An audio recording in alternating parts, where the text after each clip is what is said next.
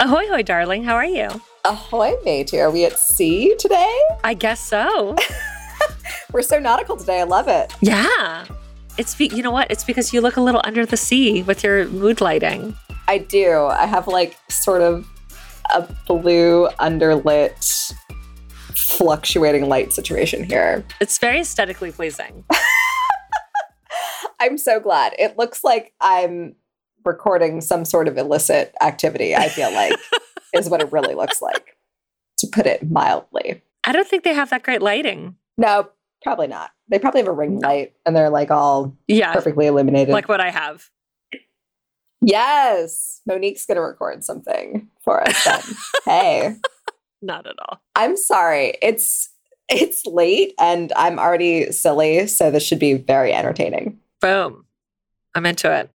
Also, Monique's like rocking some red lipstick right now that I am a fan of. Are you okay? I have not been a fan all day, so I'm glad that you are. Okay, so this is a new one. I believe it's called Beauty Bakery.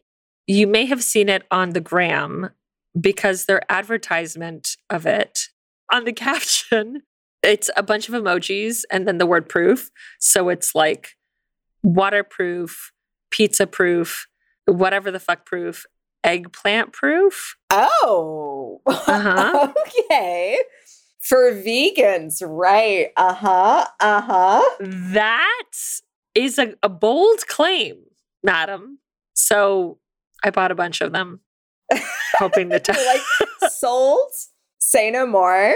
sold maybe because there's several that I've bought that are supposed to be kiss proof and they're not. But none of them have ever claimed to be eggplant proof. All right. I'm gonna need A full report. yes. I expect it next week, Monique. Thank you. Oh, I mean that's I I don't know. I can get it together in a week. Holy shit! To become like hot and fuckable in a week, mm, it's a tall order. But Girl, you're hot and fuckable now. Stop it. Thank you. I appreciate you. So are you, but you know that you're fianced and all. Um, but this this red is a little too orange for me for my taste. So I don't know. I'm into it. Okay, I like it. Thank you. I have another red. I bought like three reds because that's kind of my my lip color is a red.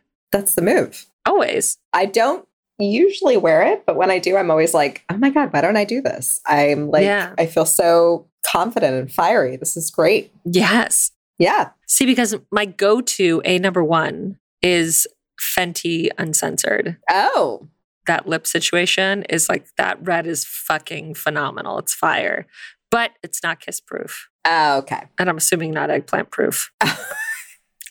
Definitely not. Not if you're doing it right, Monique. I mean, definitely not. not if you're doing it right. Yes, correct, correct. So, so that's where the red. I so I worked all day, like literally all day. So uh, I've been wearing this since seven in the morning. This is what it looks like. I actually don't believe that. It looks really good. Yeah. All right. I'm impressed. Mm-hmm. You can get them at Ulta or at Beauty Bakery. We're not getting any ads or anything for this, but just FYI. No, we make no money. We just talk about things we like. It's fine. yes. just lip products and Alamo Drafthouse usually. yes. I haven't been to Alamo Drafthouse in so fucking long. It's so fucked up. Girl, I'm trying to go this week. Ah, I know. I still haven't seen Nope yet, so that's my that's my goal. that's fucked up. I know. I got literally engaged in front of the fucking display and I still have not seen it. Hey, girl, you gotta get on that. Yeah, so I think that's what I'm going to do this week. I love that journey for you. What about you? I'm going to Nashville this week, babies. Fuck yeah. Yeah, I'm going to see Pearl Jam Oh shit. because I couldn't get tickets uh, to New York, so I got them in Nashville. And this is these are tickets for 2019. No. Yeah, girl. That's crazy. Yeah, because I think the concert was supposed to be March of 2020. So That's insane. I don't think I realized that as many. T- I'm sure you've told me this multiple times, and every time I seem to forget this information. because you're like that doesn't make sense. That's not right. No, why would I believe that? I assumed everything had already been made up from fucking 2019 yet. Nope, not at all. Ah, No. So I'm looking forward to that. yeah. because I've only been to Nashville once and I had a very nice time. And now my friend lives there. So I get to hang out with her. So that's very exciting. That's awesome. Did you do anything this week? or watch anything? No, I've been keeping up on the new Game of Thrones spinoff, House of Dragons. Oh, how's that? It's, I don't know. I don't know how I feel about it yet, Monique. Okay, that's fair. It's getting weird and incestuous right now because Mm, obviously obviously, yeah. it's, yeah, Game of Thrones adjacent. I'm intrigued. Again, I'm like reserving judgment. Okay. I'm excited to watch it every week, but I'm still just, I don't know. I feel kind of like I'm in limbo when I watch the show. Where just like, I don't know. Mm-hmm. I don't know. I'm having to learn too many new complicated names, and it's, Oh, that kills me. I'm like readjusting my brain to this. That's why the, the Tolkien thing was could never work for me. I was like, no, no. Why can't they just be named Jeff? I can't do this. I'm sorry. I, you, I feel like you'd really like Dune if that's the case, because I feel like that's like a weird kind of sci-fi movie where everyone has like really weird basic names, and you're like, why is the savior of the world like named Paul? That just doesn't seem right. hmm. Yeah, I know nothing about Dune other than Johnny really was into it. He was really into it. He tried to get me to read it. I said I was going to. I didn't. Because that's like a saga. That's many books. It is, but knowing me, I could honestly probably read it in like two days if I really dedicated myself to it, probably like a day. And I still just am like, eh, I'm so envious that your brain does that. what? Read so quickly? Yeah, mine does not. I get that. No, it's really it's really tough. Like uh reading prose is very tough for me. So scripts and and like plays, it's like dialogue, dialogue. I'm like, great, great, great, great.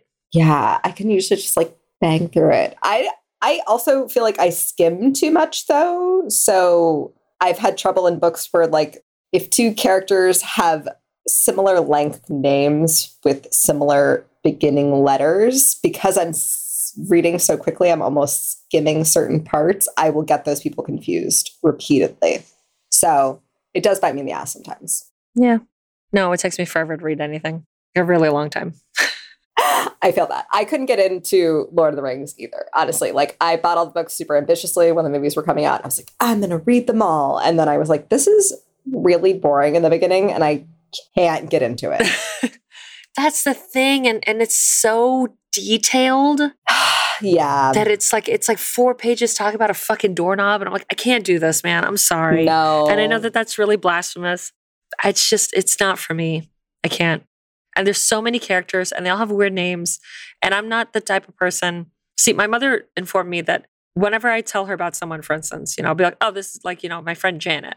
She immediately gets a picture in her head of who that is. So for me, I don't do that. Like if I don't have a point of reference as to like, like me, like you say Janet, I think Janet Jackson. So that's who it's going to be. So you're talking about your friend Janet. I'm picturing Janet Jackson. Like, for instance, when Johnny would talk about you, the only other Amy I knew was this Asian chick in high school. so that's who you pictured when he said he was dating Amy? But because that was the only other Amy I knew, like because my brain works relationally. I love this. If like he said that your name was like some other fucking name that of someone I didn't know, there would be like no picture. It would be no, I wouldn't fill in that blank. My brain just doesn't do that. Interesting. So when you, so like you have Legolas before the fucking movies, I'm like, that doesn't mean anything to me. These are just blank face people. Yeah. You know, it's Orlando Bloom, and you're like, I can get on board with this. I get it. Correct. Yes. Yeah. All right. I can support this. So that's why a lot of times with things like that, the if if I were to read the source material, it's preferred for my brain uh, for clarity to have to watch the movie just so that I could put a face to a name, and I'll be like, okay, this is this person, this is this person, cool, great. Otherwise, my brain's like, I don't know, I have no idea who this is. I totally get that. Mm. Honestly, even as much as I read, like I totally get that. I had a hard time with that and the Harry Potter books with Hermione. Like as soon as I finally heard them say it multiple times and like saw her, I was like, got it. Amazing. Right. Yeah. I will say I did binge this week and the minimal time I had. And if I can binge it, you definitely can because it's 21 minute episodes. The Bear Oh, on FX Hulu. okay. I started it a while back, but I never finished it. It's great. It's so good. Okay. It's a lot of trauma. If you've ever watched, if you've ever worked in a restaurant, it's like very stressful to watch. So I can only watch a few episodes at a time because it genuinely like gives me anxiety sometimes. I mean, I never worked in a restaurant, not like not in a kitchen. Like I bartended, but I never worked in a kitchen. So I don't have that stress. But this line appears in the first episode. And I was like, sold. Any of you incel, QAnon, 4chan, Snyder Cut motherfuckers want to get out of line now? That's it. Do you need anything else? That line is fucking magnificent. No, sold. It's. I was like, sold. This is wonderful. I loved it. I thought it was great. It's uh, eight episodes. They're 21 minutes each. So you can bang it out in a day, two. Great acting across the board. I know one of the actors very casually in it, oh shit, who? Tina, Okay. who's the older Puerto Rican woman Yeah. who has like all the sass and the attitude. Oh shit. Admittedly, know her husband more. Her husband is David Zayas, who played like the main detective in Dexter. I don't know. I never saw Dexter. Uh, what? I never saw it. Blasphemy. But also, it ends horribly, so whatever. It's fine. I also read those books too. Aren't they starting it up again though? They did start it up again. I don't know if they're doing like another thing. I started just like the new season started auto playing after something, and I just left it on for a while and I caught some of it, and it's sigh. It's fine. hmm Also, today years old, did not know that Dexter was based on a book series. Oh, yeah. Darkly Dreaming Dexter. Oh, I've heard of that. Yes. the book series is real dark. Like the show's dark, the book is fucked up. The shit they do to Doakes in the book is like so fucked up that, that I don't remember anything else from the book except for what they did to Doakes because of how fucked up it was. I will never recover from that scene. This means nothing to me. I know. I don't even want to tell you because like it needs so many trigger warnings that I can't. oh, shit. Okay. Damn. Ugh, probably not, but it's like it's full torture and it's not cool and it's very it- physically and emotionally traumatic. Mm. Mm. Okay. I know I'm being very like mysterious right now and I'm not so- it's just I yeah, it's too much. I don't want to go into it right now. it's too early in the episode to be traumatizing people like this, Monique. Yeah, which incidentally, I meant to pass along this message to you, but I didn't. So hold on. Let me Oh no. no, it's it's fine. It's from Christina. okay. By the way, I don't know if Amy has any intention of watching Five Days at Memorial, but just in case, warn her of dogs dying in the second to last episode. Oh, looking out. Thank you. So I guess that's a that's a PSA for everyone. Thank you, Christina. Thank you for your service. I need to know. Thank you, Christina. I appreciate you taking the hit on this one. Yeah. And she she says that she she doesn't get emotional uh, watching a show, but that the last two episodes she was bawling. Oh, okay. Okay, okay. Very much noted. Not selling me. I have no idea what Five Days at Memorial is about or why she felt that you specifically would watch it and not me. Because she didn't recommend it to me. She was like, P.S. If Amy's going to watch this, tell her that this is what's happening. She just knows that that's one of the things that gets me, where she's like, Monique will be fine if the dog dies. Like, Monique does not give a fuck about dogs. Where she's like, Amy's going to be devastated. She needs to be warned. It's interesting because most of the time we'll be like, Are you watching this thing? You should watch this thing. But that wasn't, there was no subtext, there was no yeah. context to that. It was just like, P.S. Should Amy want to watch this? Dissuade her. She should have this intel. Yeah. Amazing. Well, Christina, I appreciate you. Thank you very much. Yeah. I'm sure she's saying you're welcome. All right. And on that note, do you have a spooky, creepy, what the fuck paranormal story for me this week? I do. Sources rd.com, which is Reader's Digest. That's still a thing. Who knew? Medium.com, journal.com, apnews.com, and a source that will be withheld until the end. I love when you do that. Yes. This means she's got surprises. Yes. In 1987, 27 year old Andre Daigle was working as a carpenter in New Orleans, doing home renovations along with his friend Joe Lapinto. Everyone described Andre as outgoing, energetic, instantly likable, and very popular among his peers. On Tuesday, June 9th, Andre drove his black Ford pickup truck down to Chichi's Mexican restaurant after work and met up with his friend Nick Shelley for dinner. After dinner, the two men headed to Mitchell's Lounge to shoot some pool. The rule was loser buys the beers, and Andre lost the first game. So he went to the bar to buy the first round, and there he met a woman sitting at the bar named Thelma.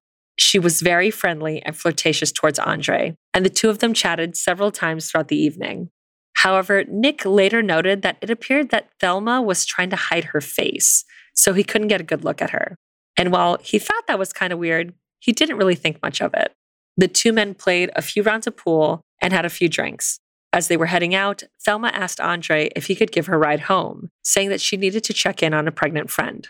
Andre was the type of guy who was always willing to lend a helping hand, so he agreed to take Thelma home and said goodbye to Nick, who went home in his own car.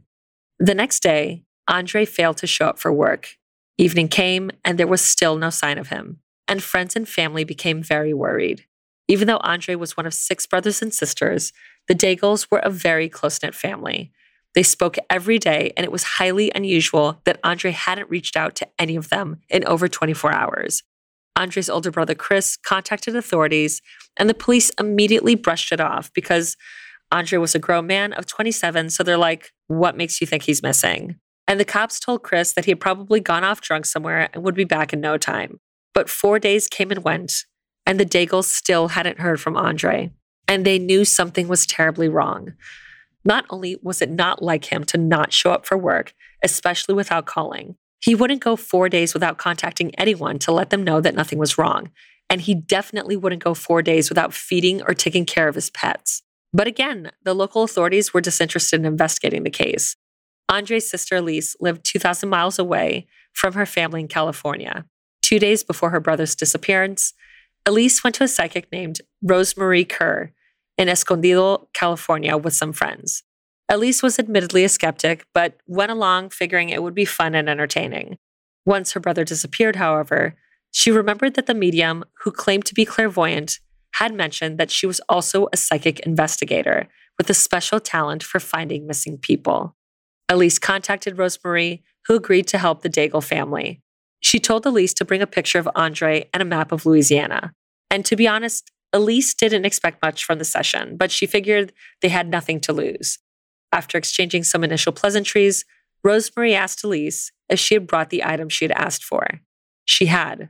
Elise handed a map and a picture of her brother to the psychic, who took them and placed the items on the table with the picture facing down, and without looking at it, closed her eyes and began rubbing the picture. Rosemarie said, quote, When I go to the picture, I don't need to look at it because the minute I put my fingers on it, I get vibrations. So my fingers say it's like somebody reading Braille. I'm making my connection. Everybody else is out. As I'm touching the picture, I'm seeing all these things behind my eyes. End quote. A few moments into rubbing the picture, Rosemarie complained that her head hurt, saying it felt as if she had been repeatedly hit in the head with a blunt object.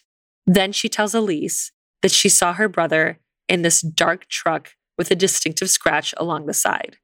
But Elise interrupted her, saying that her brother doesn't drive a dark pickup. He drives a small white car. But Rosemarie was insistent because she believed that that was what Andre was showing her.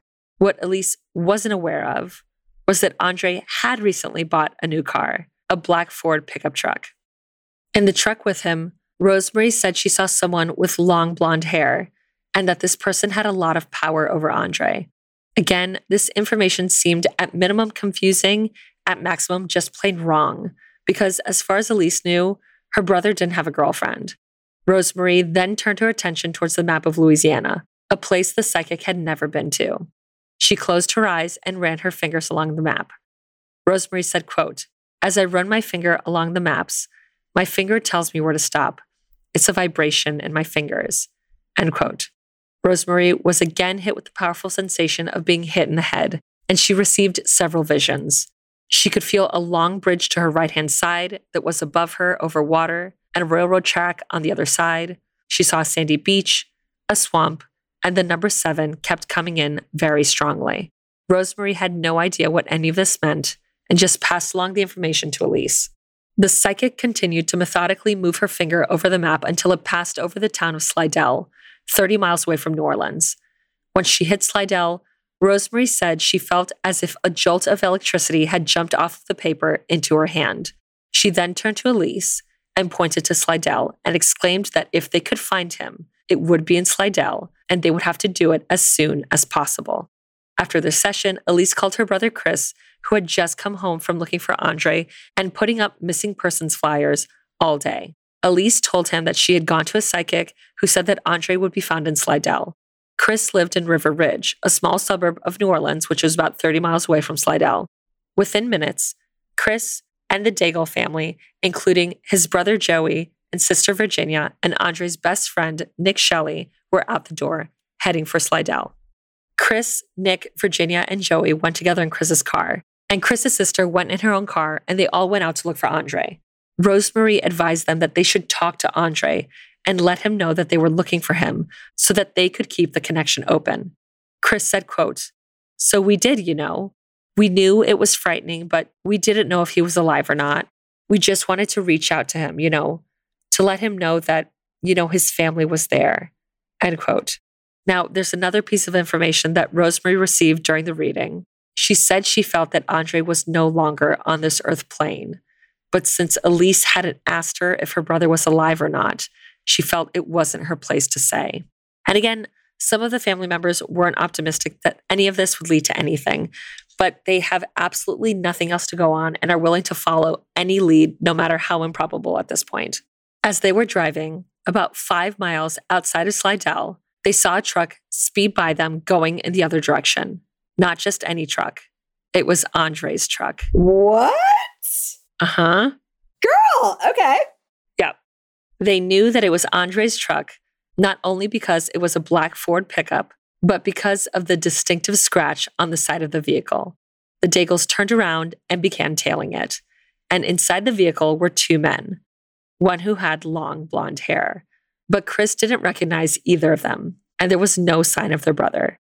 Chris's sister was also following the truck in her own car. When Chris spotted Andre's truck, he yelled at his sister to get off the road and to call their mother and to call the police and to tell them that they were going east on I 10. Chris's sister exited and he continued tailing the truck. But it became apparent that the drivers of the truck realized they were being followed and that they're trying to lose the tail, making it appear as if they're going to exit and then last minute swerving back onto I 10. But Chris stayed with them and the truck turned off onto Highway 11 outside of Pearl River. Highway 11 is a dark, deserted highway surrounded by nothing but trees with no street lighting. And Chris was pretty sure that his sister had told the police that they were on the interstate because that's where they had been. And remember, this is 1986. There's no cell phones. You know, you're just going off of the last information you have. Yeah. Which, yes, I lived a, a large amount of my life without cell phones, and you would just call someone and expect them to pick you up. Like if you're like, we're meeting at this time, you just expected them to meet you. You you there was no like, hey, I'm here, text, you know. But it's very the, the thought of that is very stressful now. Yeah. My mom literally thought I got kidnapped because I didn't show up in the place I was supposed to when I was supposed to. And I had no way to call her to tell her that I wasn't going to be there. Uh, oh my God. That's very stressful. it's very stressful. My mother thought I was dead. Yes. But here's the thing Chris knows that this truck is their only link to his missing brother, so he can't lose them. So they drive for a while and they come up on a dead end. The truck pulls up at the dead end, turns around, faces Chris's car, and shuts off the lights and motor. And Chris starts to freak out because he knows without a doubt that the men in his brother's car know that he was following them. About 50 yards away from the dead end, there was a bar. So Chris stopped the car and Nick ran out to the bar to call the police and give them a better idea of their location. After Nick ran to the bar, the lights on Andre's truck came back on and the car inched closer towards the Daigle's car. Chris told his sister Virginia to lie down on the floor of the car and his brother Joey, who was carrying his 38 with him, to grab his gun. Chris opened the car doors and he and Joey crouched behind the doors, using them as shields. Once the black truck passed them, the car fucking booked it out of there. Scrambling to keep his brother's truck in their sights, Chris turned his car around to take off after them. And even though when they had just driven down that road a couple minutes earlier, it was completely deserted, when they doubled back, they miraculously came across a police car parked on the deserted highway that wasn't there before. They would later find out that that police car happened to be the only patrol car in the Pearl River area at that time, and it just so happened to be parked alongside the road they were on. Chris stops the car, and the three siblings frantically started screaming, What's going on at the cop? But they're all yelling at once, so the officer isn't understanding what's happening. Virginia shows him the missing persons flyer with Andre's picture on it and tells the officer that her brother's missing and that's his truck. So the cop gets into his car and gets him to a high speed chase pursuing the truck, with the Daigles following close behind, gunning it at around 100 miles an hour. It didn't take long for the officer to catch up with the truck and eventually get the driver to pull over. Police initially believed that this was a simple car theft. The officer did a search of the truck and found guns and ammunition in the vehicle. All the while, the Daigles are yelling at the men, Where's my brother? What did you do with my brother? But the men don't answer. The two men are taken to the police station and quickly identified as 24 year old Charles Gervais of New Orleans and 21 year old Michael Phillips of Kenner, who just so happened to have long blonde hair. The two were both small time crooks who had done some time for burglary, and they were initially charged for weapons and a stolen vehicle. Captain James Gallagher and his officers began interviewing Gervais and Phillips as to how they came into possession of the truck. Initially, Gervais refused to comment, but it wasn't long before Phillips started spilling the tea and confessed that they had actually killed Andre, but that Gervais was the one who had done it. Once Gervais realized that Phillips was talking, Gervais demanded to speak to authorities so that he could set the record straight, probably because he knew he couldn't trust Phillips. So Gervais told Captain Gallagher that he had heard of a sex worker ring somewhere in Texas, and he and Phillips decided that they didn't want to work for a living. So the two men planned on going to Texas and killing whoever was running the ring. And then the two would then take over the operation and the women would work for them. Oh, sure. Just like that's how that works. Always. There's never like a huge fallout. Dumb. Uh, yeah. No, they're just like, oh, the new guys showed up and they want to take over. Yeah, of course. Go right ahead, sir. To essentially start like a gang war? Yeah. Yeah, that's totally fine. That's kosher. Party of two? We have a table for you right here, of course. I'm so sorry. Did you want did you want this sex worker ring for yourself? My mistake. Uh, however, they decide that before they follow through with this ridiculous fucking plan, they have to know for certain that they can take a life. So they came up with a plan to send Philip's girlfriend, Thelma, out to bars and find a mark. And whoever she brought home was going to die. Thelma met Andre at the bar, and the two seemed to hit it off well enough that when she asked for a ride home, he agreed to give her one. That, and that by all accounts, Andre was a legit as fuck decent human being.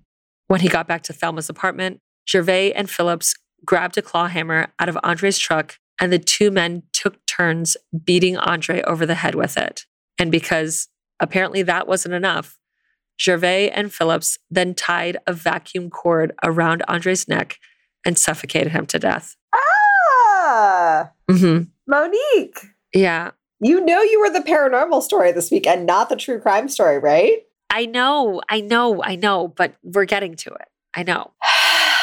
okay. But this whole situation is giving me major, like, Mark Kilroy, Adolfo Constanzo, and the narco Satanist vibes from episode two of like how he literally just went out to a bar and, you know, the chick was just out looking for human sacrifice. And he just, again, this is this is just a tragic case of being at the wrong place at the wrong time. Ugh. And Andre was picked at random and senselessly killed as a dress rehearsal of sorts. fuck. I know. In their statement, they said they really didn't even care if he had any money or not. Oh, Andre was picked up just so that these two pieces of shit could see if they could kill someone. that's so upsetting. That's so deeply, deeply upsetting. You know, and it's that thing I was I was listening to an episode of last podcast recently. They're doing a story about this guy who, who's a fucking moron and has murdered like 12 people. And they said a thing that it like hadn't occurred to me. They said something to the effect of you could just be like nailing your life and living your life and some dumb fuck could come like just come in and just fuck it all up and just like destroy you and ruin your life Yeah. just because you're there Yeah. and not because you did anything wrong. But just because you're, yeah, the one they ran into that day when they decided they were going to do this thing. Yeah. And that's so upsetting and fucked up. But it's also so true. And it's just part of that thing of like how we don't actually have control of the things we think we do. Yes. Yes. Like I, I think about this all the time. Like when you go to the subway, when you're like on a, on a train platform, you're just trusting everyone to not push you in front of the train all of the time. I like weirdly love you for saying that because I think it literally every time. Like, I actually prefer to stand with my back to one of the walls if I can, or like the stairwell portion, because I'm genuinely afraid that somebody is just going to get a whim and decide I'm the person that they want to push in front of the train.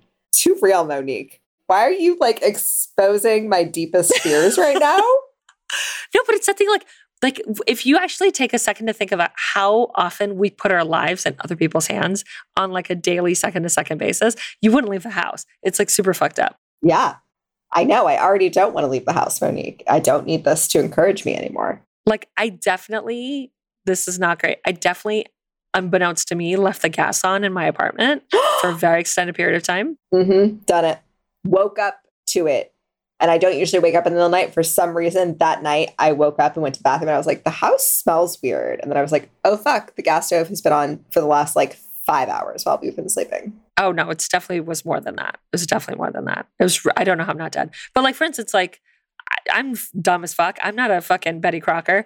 I could have just cooked some shit, lit my apartment on fire, lit the other apartments on fire, blown the entire fucking and like we're all living in this like unspoken agreement that we're not going to do that. We're going to try our best to not intentionally or accidentally kill one another. Yeah.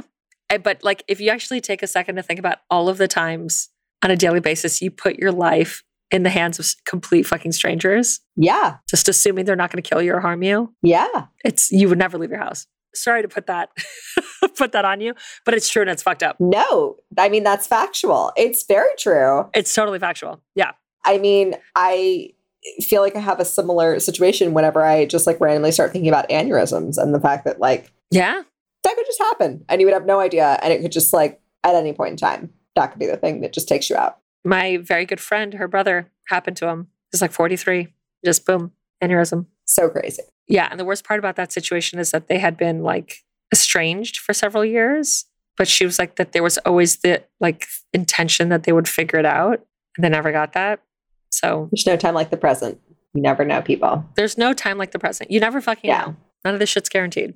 So to continue with the awfulness of my story, um, this isn't funny. It's just my defense mechanisms are like no. flaring because of all of all of the truthness, the truthiness that was just dropped. Captain Gallagher noted that Gervais showed no remorse. He wasn't sorry for what he had done and seemed unbothered that he had brutally and senselessly murdered someone and destroyed a family. After Gervais confessed, both men were charged with first degree murder, and an arrest warrant was issued for their accomplice, 21 year old Thelma Horn. That's another thing. They're 21 to 24, the people who perpetrated this crime. Like, Babies, your brains aren't even fully formed yet. they're not exactly. And I just can't imagine. Ugh, no. It, like, none of this was said, but I have to. And look, preemptively, before anyone comes for me for the statement I'm going to say, I know that there are plenty of people who enjoy drugs and recreational drugs and aren't fucking murderers like psychopaths and sociopaths. But like, I feel like a Uh, drug situation, Most people, yes. I would say that, yes. A majority of them. I feel like there has to be a drug situation happening here. Oh, Like, because this is so fucking nuts and crazy to be 21 years old, 24 years old. it does old. seem like very um disassociative. yes, absolutely. And almost like like a coked out, like rage out thing. I don't know. I don't know what the fuck I'm talking about. I don't know. Something might be happening. Wouldn't put it past him. It could also just be me trying to explain something that does not have an explanation because I'm trying to make sense of uh, the senseless. I get that. Yeah. There's also probably that. Andre's body was found stuffed in the back of a sofa on a strip of sandy beach off of Manchac Swamp. His autopsy revealed signs of strangulation and 11 skull fractures due to the claw hammer. Oh, I know. It's all really bad. it's really bad. I don't want to know what side of the hammer they used because uh, both sides are terrible. But I'm assuming they mentioned that because it's the claw side, which is extra awful. That's what I'm going to assume. That's the assumption. Okay. Andre's brother, Chris, heartbreakingly said, You know, I never dreamed he would be dead. We needed to believe he was alive. We needed to believe that we could find him. We needed to believe that, you know, that we could help. And so we really thought we were, you know, we thought we were going to find him alive. I thought we were, but it didn't work out that way. But at least we were able to find him and find the people who committed the crime. End quote. Andre Daigle was 27 years old. So here's the rub. Even though Gervais had confessed to murdering Andre, both men could still plead not guilty in court because if the defendant doesn't take the stand and doesn't testify on his own behalf, you cannot use his statement against him, which I didn't fucking know. What? And if that's the case, what the fuck is the fucking point of a confession? Why does anyone testify in court then? Like, I would just be like, no, I'm not testifying. Literally. I didn't know that was an option. I thought you had to testify in your own case because you're on trial. You don't have to testify in your own case? no, I, I know you don't have to testify in your own case. It's actually super advised that you don't. Is it just like pleading the fifth or no? But I thought if you made if you confessed, and I also know that this was confessions, blah blah blah. But I thought if you confess, then that is admissible in court, even if you don't testify like on your own behalf. Yeah. Also, it's very possible that this is a Louisiana legal law and not like Um, federal law. I don't know. Your Honor, I'm just a caveman. I don't know. I don't know. If it's some Bayou Bayou justice I'm not familiar with. okay. We need a CSI that's Bayou Justice right I now. actually- I feel like that probably exists already. I don't feel like I'm making that up. the sidekick has to be an alligator. Oh, of course. I need like four seasons of it right now. Bayou Justice. I'm literally looking it up because I don't believe it's not already a show. It to- oh, wait. Okay. It is a book. Tell me everything. Okay. It's a three series, it's a three book series. I take it back. Make it a show, people. Bayou Justice. It's catchy. This book. Bayou Justice. Are we doing an, uh, another fucking horror podcast book club? I'm reading Bayou Justice. And Amy will finish it in a day and I'll finish it in six months. No. No, we just need to turn it into a fucking show. yes, correct. Because that's what I have time for. I already do. 21 minutes. Yeah. I love us, but we already have enough homework for this. We have so much homework. Yeah. we don't need required reading on top of required essays. But if anyone has read Bayou Justice, Give us the deets. Yeah. Let us know. give a girl the hot goss. Oh my God. Bayou Justice. I love this. I love everything about that. Dun, dun, dun. No, but I mean, it's it literally has to be the same thing as was it CSI? Was it Miami? Where they have the like um the like airboats? Yes. That's what I'm picturing. I don't know what that's from, but I'm picturing it. Yeah. Yeah, and then there has to be like crawfish and shit. And then you see like Mardi Gras beads. I don't know. I'm yeah. very, like I, Bourbon Street, some jazz players. yes. Oh yeah. Yeah. I'm very down to workshop this. Oh, I'm into it. Bayou Justice. Bayou Justice. Oh, I was genuinely shocked that wasn't already a show, honestly. Dick Wolf, what the fuck are you doing, man? Right? Get on it, dude. It writes itself. Girl. Okay. So I don't understand this this legal precedent. I don't understand this. I don't I don't know if it's a New Orleans specific legal thing. It's Louisiana. No further questions, Your Honor. uh, or sorry, Louisiana. Thank you. I have no idea. If anyone's a lawyer, let us know because I am not one, obviously. However, given that Louisiana is a death penalty state, Gervais realizes that if he pleads not guilty in court, he could be looking at the electric chair. So he pleads guilty and is sentenced to life in prison. But Thelma Horn and Michael Phillips take their chances and plead not guilty and opt for a trial. In gathering evidence to put away these sacks of shit for good, Chris tells Captain Gallagher that it was a psychic's vision that led them to their brother's whereabouts and uncovered his killers. So Gallagher reluctantly called Rosemarie, who recounted the details of her vision. She told him that she could feel a long bridge of freeway to her right, high above her, that there was a railroad track on the other side, that there were marshes and a swamp there, and that the number seven kept coming in very strongly. After speaking with Rosemarie, a very skeptical Captain Gallagher traveled back to the location where Andre's body was found, which happened to be off of the highway's exit number seven. The long bridge she described was I 55, which runs 24 miles and is elevated through a swamp. And she indicated that there'd be water all around Andre, which there was, not to mention the pounding of her head and how Andre was struck 11 times in the head with a claw hammer. and that she told the Daigles that Andre was in Slidell, a town she had never heard of and a state she had never been to. Gallagher said, quote, she had a lot of details that no other way she could have gotten them. She didn't get them from us. She didn't get them from the media. And it just, I was amazed, but I became a believer after talking with her. End quote.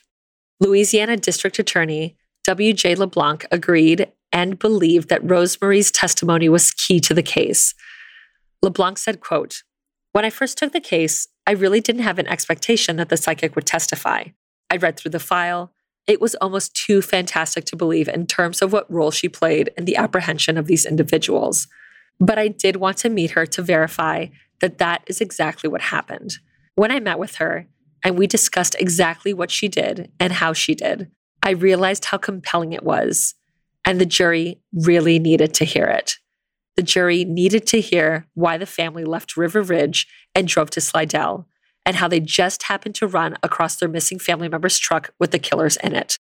From an evidentiary standpoint, there were some people in my office who were skittish about using a psychic during trial. My position was that she was a fact witness, and based upon what she saw, someone else relayed that information to someone else, which led to the arrests of the defendants. End quote. Because of her accuracy, Rosemarie became the first psychic in US history to be asked to testify in a murder trial and describe how her visions helped solve a murder. Court reporter for the Times Picayune, Richard Boyd said, quote, This case in many ways was a sort of Bell Bellwether case in establishing psychic involvement as an important forensic tool in conducting investigations in cases that were very difficult. In my 10 years of covering courts, it was the most amazing, astounding chain of circumstances that I ever ran across. End quote. On February 2nd, 1988, Michael Phillips' trial began, and the DA laid out how Phillips and Gervais ambushed an unsuspecting Andre, with the two men beating him with a claw hammer and strangling him before wrapping his body in a curtain, hiding it in the back of a couch, and discarding it in a swampy marsh below a causeway. While the evidence against the two men was already compelling, Rosemarie was called to the stand to help seal the prosecution's case. Court reporter Richard Boyd said, quote, You could hear a pin drop in that courtroom. I mean, people were just enraptured by and just totally focused on her. End quote. District Attorney LeBlanc echoed the sentiment, saying, quote, There was total and complete silence during her testimony. Never heard anything like that before. End quote. Rosemarie detailed her vision that led to Andre's truck and how her vision not only matched where Andre's body was found, but what had happened to him. Faced with the evidence and certain he was fucked six way to Sunday and definitely looking at a date with the electric chair, Michael Phillips changed his plea to guilty. Thelma Horn was found guilty of second degree murder in a separate trial. Because of Rosemarie Kerr's testimony, Charles Gervais, Michael Phillips, and Thelma Horn were all sentenced to life in prison without the possibility of parole. A few years after Gervais was imprisoned, however, he either flew off the deep end or was trying his crack at the insanity defense, claiming that the murder had actually been part of an initiation into a cult of satanic worshippers, which sure, Jan. Also, this is the 80s. Satanic panic, get out of here. Yeah, yeah, yeah. yeah. Like, stop, sure, Jan, get the fuck out of here. This was followed by a complaint that he was denied the right to practice his religion in jail because he was trying to do satanic rituals in jail. And uh, FYI, this complaint was promptly disregarded. the audacity is some shit. District Attorney LeBlanc said, quote, that was the first time that a psychic has ever testified in a criminal trial. And to my knowledge, I don't think one has ever testified since. It was a fairly unique set of circumstances that led to her testifying in the trial because Andre Daigle was a very special young man. And there was just this feel about the trial that everything was coming together to see that Andre's killers were brought to justice. And I think that Rosemarie's testimony was a big part of that. End quote. In the last bit of Psychic Investigators, which was the source that I withheld. Oh, shit. Mm-hmm. Chris said of his brother, quote, Andre was a great brother. You know, if you ever needed his help, he was there for you. You know, he was just a wonderful guy, thoughtful, kind, gentle. You know, after the funeral, And people would just walk up to me, you know, guys we went to high school with, you know. I mean, there were a hundred guys who came up to me and said, Andre was my best friend. I'm going to miss Andre. He was my best friend. I mean, he was everybody's best friend. You know, I mean, that's quite impressive, you know, to hear that from people. You know, his life was cut so short. I don't know if he if he had the time to even figure that out. End quote. Andre was buried at Garden of Memory Cemetery in Metairie, Jefferson Parish, Louisiana. His tombstone reads Andre John Daigle, loved by so many. February 29th, 1960 to June 10th, 1987. As for Rosemarie Kerr, she gained a bit of celebrity, appearing on TV shows like Psychic Witness, Psychic Detective, and Psychic Investigator, as well as talk shows detailing her experience making contact with the other side. She also continued to help out law enforcement with other murder cases, and until her death on March 16, 2015, Rosemarie stayed in touch with the Daigles, claiming to still be in contact with Andre and relaying any messages from him to the Daigle family. And that is the story of Rosemarie Kerr and the psychic who not only helped law enforcement solve a murder, but also became the first, and from what I could find, the only psychic in US history to be brought in to testify at a murder trial. Holy shit. Yeah. What the fuck, dude? Dude, what the fuck? I loved that. I know. Also, a fun little like tidbit. So, Rosemarie lived in Escondido, California, and Escondido means hidden in Spanish. Ooh. Right? And she like would find hidden people essentially. I love that so, so much. I mean, same. That's why I included it. Girl. Also, I really like this because I have family that lives in Slidell. So I actually know where that is and I've been there. And so this was like a fun little, like, personal touch for me. Look at that. So now you could call them up and be like, hey, remember this shit? remember this shit? They, remember I don't think they live. Yeah. Yeah. Be like, want me to ruin your day? Remember this? Um. Here you go. Afterwards, you can go and get a daiquiri at a drive-through daiquiri place because that exists in Louisiana. Right, exactly. And just drink it away. You know, it's interesting because when I was researching this and how she was doing her how she was communicating what she was seeing and what she was feeling. It reminded me a lot of when I went to get a, a seance, when I went to the seance in New Orleans a few years ago with a, a male friend of mine. And the two things that really stuck out to me were one, the first thing she told me, because she was like, okay, like, who do you want to connect to? And it's like, just tell me their first name and how long ago they passed. So I said Julio, who's my grandfather. And it was however many years ago that he passed, five years or some shit like that. And she took a second and she was like, the first thing that he's showing me is an image, is a, a vision of you dancing with him. And I was like, I don't know what the fuck you're talking about. And she was so steadfast on it, she would not bend on it. She's like, no, that's what he's showing me. He's showing me you in a big dress and you're dancing with him. And then I was like, oh my God, I know exactly what that is. And then the other thing is that with the the man I went with, she would be like, my leg hurts. Why does my leg hurt? And then he would be like, oh, because this person like wore like a leg brace and shit like that. Like it was like crazy shit like that. What? I love that. I mean, I loved it so much. I don't think I'm going to go back anytime soon because I've, I've recently and repeatedly bereaved a lot this year. Yes. and there's way too many people. Uh, it's very fresh. To way too many people to talk to. But maybe in a few years, I would be down to go back and be like, how are all these people doing? What's up? Now that it's not so traumatizing. Thank you. Yeah. Now that I like don't just sob at the drop of a hat about it. But yeah, I mean, can you imagine being on this fucking jury and they're like, hey girl, we're gonna bring out a fucking psychic as basically like an expert witness, a factual witness, evidentiary witness being like, we found all of this shit because this chick 2,000 miles away told us it would be there. I mean, that's the fucking trial. It's like a dream jury duty situation. Yes, literally. If I'm going to get called for jury duty, like, this is the trial I want to get called on. Yes. Thank you. If there's not a fucking psychic on the witness stand, I don't want to fucking be called in for jury duty. Can I make that request? No, absolutely not. No. Thank you. No. Was like, I'll fill that out on the little bottom of my little form that I have to send back in to be like, hey, P.S. Psychics only. I only attend if there's psychics. Psychics only. Thank you. Yeah. I fucking loved that story. Thank you. You know me, I love a good psychic story. Same. Especially since the last one I really covered was Sylvia Browne, who's a colossal piece of shit. Who, yeah, was a huge fraud. Yeah. So to be like, nah. Okay. But I will say, Tell me.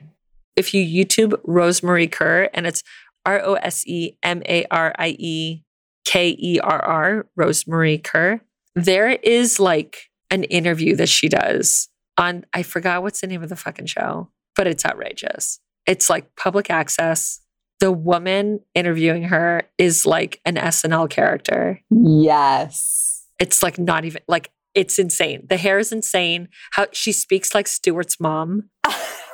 Stuart, like it's outrageous. it's everything I'm here for. Yes. She's the worst interviewer in the history of interviewers. She doesn't engage with Rosemarie. And Rosemarie is very like warm and lovely and engaging. And it's basically like just the facts, ma'am. We're just sticking to like the cue cards that I'm reading off of. We're not gonna like it is, I was like, this cannot be real. And she this woman is like the the reverend of some spiritualist church, eh, the, the which I've been to, and it's a total crock. Sorry, but it's insane. Just it's called Psychic Experience Show number sixty three. It's insane. This woman is wearing like a Josephine Bonaparte empire waist dress. Yes. She has the the the table in between the two of them. It's like this is like between two friends level. The table between the two of them has like a gold lame tablecloth with like a beige lace overlay, and then two of those like angels that you put at the top of your Christmas tree, like on it. And you're like, is this fucking real life? Because I don't think so, except it is for like how many minutes? How fucking long is this? Except this is happening. 28 minutes and 31 fucking seconds. It's fucking insane. And it's like, it, it literally, if they put it on SNL, you would have no idea that it wasn't an SNL skit. It's outrageous. I'm so weirdly here for this. I have to watch this. Yeah, no, I'll send it to you. It's insane. Of course it is. Of course it fucking is. It sounds insane. It is. But I'm here for it. I love I love some insanity. I mean, yeah. I haven't watched a lot of public access, admittedly. Uh, no one should. I have a friend of mine who has a show on public access, so I, I try to watch that. But uh, other than that, I haven't. My my point of reference is Wayne's World for public access. I was just gonna say that's all I think of is Of course. Wayne's World when I think of public access. Speaking of SNL characters, yeah, I mean, yes. Schwing, uh, what a great fucking movie. it's amazing. They're so good. Ugh, so good. Psychic Experience Show, number 63. YouTube that shit. It's crazy. Done. Queued up, girl. It's on the fucking list. Yes, Thank you so, so much for that story. I really enjoyed it. for sure. I mean, it was very heavy on the crime. It was very heavy on the crime. For the record, heavier than my crime. And I have the true crime portion. So now I'm like, fuck, did I like. I went really tough last week. You went so tough last week. And then I was like, I can't go tougher because then I always feel like I'm like trying to one up Monique. And I'm like, like, you're traumatizing people. Like, I'm traumatizing people. I mean, yeah, but I don't have a problem with that because it doesn't seem it, it's. I, I don't know how to explain why I don't have a problem with it I get it because it's not really. because it doesn't come from you being like "fuck Monique." It's like, oh, is this the train we're on? Yeah, let's go. Yeah, I'm like, oh, okay. Is this what we're doing? Like, I, I have to keep up. So I need to like make it crazy. but no, I just like, I was like, ah, just do the story you want to do. Don't, don't try to like keep up with Monique on this one. And now, Do the story you want to do. well, I mean, I have to because I can't change it now, Monique. So I can't make it more horrifying all of a sudden. So you're stuck with it. It's okay. You need more horror? Come back and listen to my shit. Yeah, because it was very intense. Yeah, you it was nothing like my puny little ghost house last week. I loved your ghost house. Oh, thank you. That's just because you're wonderful. It's funny because last podcast there was a similar thing. They did a story about it. Not not the ghost house, but there was a thing that was very similar of like of people seeing a thing that wasn't there. I don't know if it was a house or a street or what. Love it. It was last week's uh, side stories. Shit. There's a whole thing. So I guess it'd be two weeks ago by the time you guys read this. Yeah. There- And I was like, oh my God, this is like the ghost house. It's like we just talked about this. But it was like a very recent thing of people saying that they saw a thing that like isn't there. Fuck, I- I'm very behind on my last podcast listening. I'll have to give that have to give that a listen. Yeah. I could also just look it up at some point and tell you what the fuck they were talking about. I mean, that's how I get most of my true crime and paranormal information, Monique, is that I wait for you to summarize it for me and then you tell me. Thank you. I have time to be reading all these stories, Monique. I want you to digest it and give it to me in a palatable form. Thank you. That's like me. I, I wanted to do one about like a crime solving psychic. So did I read like 14 stories before I landed on this one? Yeah, I did. Yes. Yeah. A fucking course. Because I was like, this is kind of bullshit. Who cares? Yes. I totally get that. I literally got this story because I was reading an completely unrelated article about a 725 pound diamond. And this was like a little one off fucking comment about one of the detectives that literally made me stop everything. And I literally was like, I'm sorry, haven't I heard about this before? I've been living under a stupid rock, apparently. I love everything about this. Tell it to me right now. Right. Yeah. Okay. Right meow. Yes. You got it, girl. Yes. Yeah. So I went down a little bit of a rabbit hole. This might be totally normal information for you, and you, I might bring this up, and you're gonna be like, "Ah, "Yeah, Amy, I fucking know." But I had no idea this happened, and I was fucking here for it. So, I love this. I love it already. girl, sources: Dateline.com, TheDailyBeast.com, CNN.com, HuffPost.com, HollywoodReporter.com, IMDb.com, the LorenAvedon.com, which is a blog by the quote cult classic martial arts action star, end quote, Loren Avedon. I don't know who that is particularly. Who the fuck is that? I'm assuming he's been in some like weird, random kind of like B rate Oh, hi, Mark. cult movies, like kung fu music, something. Yeah, exactly. Exactly. that was perfect. Thank you, Monique. Thank you. I love you. Got you. I love you. And good old Wikipedia. Mm. So, Garrett Warren is a certifiable badass. Even after losing half of his right lung in an operation as a kid, Holy fuck. girl, yeah. Garrett went on to become a fifth degree black belt and a three time world martial arts champion. And if that wasn't cool enough, after he moved from Boston to Los Angeles in 1990 to help a friend set up a karate school, he was hired as a stunt double on the CBS drama The Raven and officially began his career as a stuntman. For the next eight years, Garrett Warren made a name for himself in the stunt industry and started rubbing elbows with the rich and famous. Some friends introduced him to model and actress Claudia Haro at a country club in Lake Sherwood, and the two hit it off immediately. Claudia was known for playing the showgirl Trudy in the 1995 movie Casino and was married to her fellow co star from that movie, Joe Pesci, for three years before the two split amicably. Garrett and Claudia got married in March of 1998 and had a daughter the following December. Things were great in the beginning, but Garrett's work as a stuntman required a lot of traveling, and with the constant distance between them, their relationship quickly unraveled. When things were good, they were great, but when they were bad, they were really bad. Unfortunately, once the relationship went south, it went fast, and after a year and a half, the two decided to split up and file for divorce. And calling this a contentious divorce would be putting it mildly. An ugly custody battle ensued, but despite the heated divorce, Garrett's life seemed to be on the upswing. His career was really starting to take off since he landed a job on the Charlie's Angels movie with Drew Barrymore, Lucy Liu, and Cameron Diaz, which loved that movie. As a teenager, I was admittedly way too obsessed with it. Loved it. I also loved the second one for two reasons. Justin Theroux and Justin Theroux. And is Sam Rockwell's in the second one, no? Or is he in the first one? Oh, I think you're right. He is in the second one. Yes. Sorry. Also, yes, Sam Rockwell. Yes. Ah, Sloosh. So Correct. that was like my introduction to Sam Rockwell, which is very embarrassing. Very embarrassing. I don't know. How? Okay. still, like, girl, you're welcome for that being the introduction because Absolutely. And then when he like turns into like baddie Sam Rockwell, because he starts out being like super nerdy and whatever, and then he's like, I'm actually like a bad guy.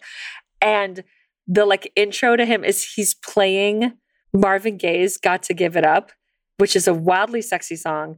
And the first time I'd also heard that song was in Charlie's Angels Part Two. yes. So many firsts. I love that. Sam Rockwell's amazing. Love him so much. Yes. So yeah, this is a huge, like, one huge deal because that's a great movie. Two, as like a stuntman, there's a fucking million stunts in that movie. So kudos to you, Garrett. And it was a big movie. Yeah, fuck yeah. That's a very big movie. So Garrett's life is going great. He has a job on this movie, and the judge had finally granted Garrett shared custody of their two year old daughter, which was a big deal throughout the divorce. One month later, on May 20th, 2000, Garrett had his mother over, and his daughter was spending her first overnight since custody had been settled. He was living in Westlake Village, California at the time, and had just put his daughter down to sleep when he heard someone start frantically ringing the doorbell. Garrett went to answer.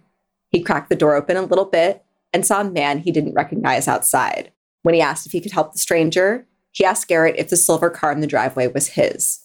The man seemed nervous, and Garrett knew instinctively that something was wrong. But thinking the man must have just hit his car or something, he opened the door to get a better look. What he saw instead was a revolver in the man's right hand. Ugh. Yeah. Raising the gun, the man fired three shots, hitting Garrett in the chest, neck, and then left hip. When Garrett fell back behind the door, his attacker followed and put the gun to Garrett's head. Wait, is his daughter with him in the house? It, his daughter's in the house. He like just put her down and like closed the bedroom door. So she's like behind a closed door, but she's in the house and his mom's in the house with him as well. Yes. Fucking terrifying. I mean, I already have a hypothesis. Girl. I mean, knowing you, probably nailed it. So like shut your mouth. You're too smart for your own Okay. good, Monique. I love you, but shut your face. no. I know Monique's right. That's why I won't let her say anything right now. You're ruining it, Monique. I'm not ruining. I've ruined nothing. No, no, you never ruin anything. I love you. Dead men tell no tales. I ruined nothing. I love you. I love you. So the man put the gun to Garrett's head. Garrett flinched when he saw the man pull the trigger, but instead of killing him instantly, the bullet hit him in his right eye, came out of his ear, and lodged into the wall behind him. Monique. Yes. Monique is shocked. Her jaw is dropped. She's like a inch away from the computer screen because, yes, Oh my I- god! the thought of that, I know. I know. I'd be like, please kill me. I just, I can't do this. I can't do this. Like, this is a lot. This is, I can't do this. I can't have you shoot me in my eye and have it come out my ear and and still be alive. Please, just be a better shot. What the fuck? Like, I can't do this. I'm sorry. I just spit drink all over myself because of that. But no, it was totally worth it. Yes, correct, Monique. Yes. no, you really did spill it all over yourself. I spilled it everywhere. I'm like literally wiping my face with my skirt right now, like an animal. I can't. I never said I was classy, Monique. That's why I love you. Yeah, because I'm not classy at all. Amazing. So, having heard the gunshots, Garrett's mother ran to see what was happening. The gunman took two shots at her, but missed. And because it's a revolver, he's out of bullets. So he decided to flee. As Garrett's mother tried to stop the bleeding, he called 911. While they waited for emergency services to arrive, Garrett told his mother that he loved her and that he'd see her on the other side. Ugh. I know. But she refused to accept this, saying, Don't you fucking die. You've been a fighter all your life. Fight one more time. I love that. Oh my God. I know. I loved it so much. And Garrett said hearing his mother, who apparently never cursed, drop a hard F bomb hit him harder than the bullets. And he promised her he would stay. shit. Yes. Oh He shit. was like, oh my God, mom. Mom, All right. I won't die then. Are we are we doing the effing right now? Okay. Wow. I didn't know this called for effing. Jeez. You're being very intense. I'll live. Okay. We just go easy on the effing, please. you have to put a quarter in the swear jar for that. when we're done with the hospital. A crisp George Washington Plink right in there. this year. New. Yes. Suffering from four point blank gunshot wounds, Garrett was in critical condition when he arrived at Northridge Hospital Medical Center. His jaw was broken, and doctors removed what was left of his right eye. But don't forget, Garrett was a certifiable badass, so he wasn't going to let a little thing like being shot four times take him out, especially since he had gotten incredibly lucky and none of the shots had hit any arteries or vital organs although the bullet that had hit his chest had passed right by his heart before getting stuck in his rib cage, where it still remains today. I don't know why. I could not figure out whether it was like too dangerous to remove it, but he says it is literally still inside of him. I mean, that was a big thing uh, back in the day, uh, like in the Civil War and stuff. A lot of people died getting their bullets removed. Like if they just left it in there, it, it'd be fine. Yeah, your body's like, oh, it's a foreign object. I'm not crazy about it. But they would like dig around in you with dirty tools to fucking pull it out. They don't know what they're doing. and they're like dirty fucking fingers with dirt and bullshit on it, dysentery or whatever the fuck. This is a man who's like also a barber. Like he's not really qualified. Come on. Barber slash operator slash murderer. Yes. Slash dentist, like whatever you decided today. I Yeah. think the murderer like just happened to be the case. I was like, well, he didn't survive. Might as well add that to the resume. Uh, I'm a multi hyphenate. It's like dust off my hands. Yeah. Bring up the next guy. Let's do this. I'm multi hyphenate. Just I just threw a murder on there. It's fun. I love you. Dave. I need new business cards. Multi hyphenate. I'm a murderer now. I've got a promotion. Hey. Despite the extent of his injuries, Garrett Warren was incredibly lucky and with physical therapy was set to make a full recovery.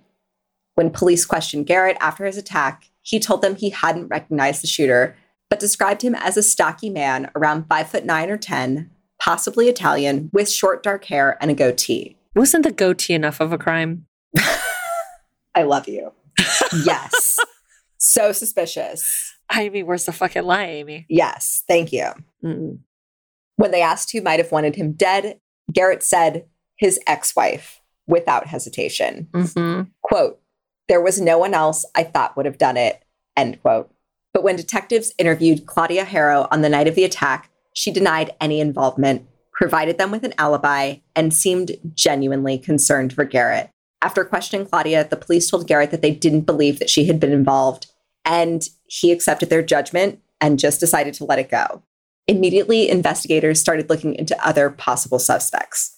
They thought maybe Warren crossed someone in business transaction or was a victim of somebody's road rage, which would explain why the shooter had asked him about his silver Volvo. But none of these panned out.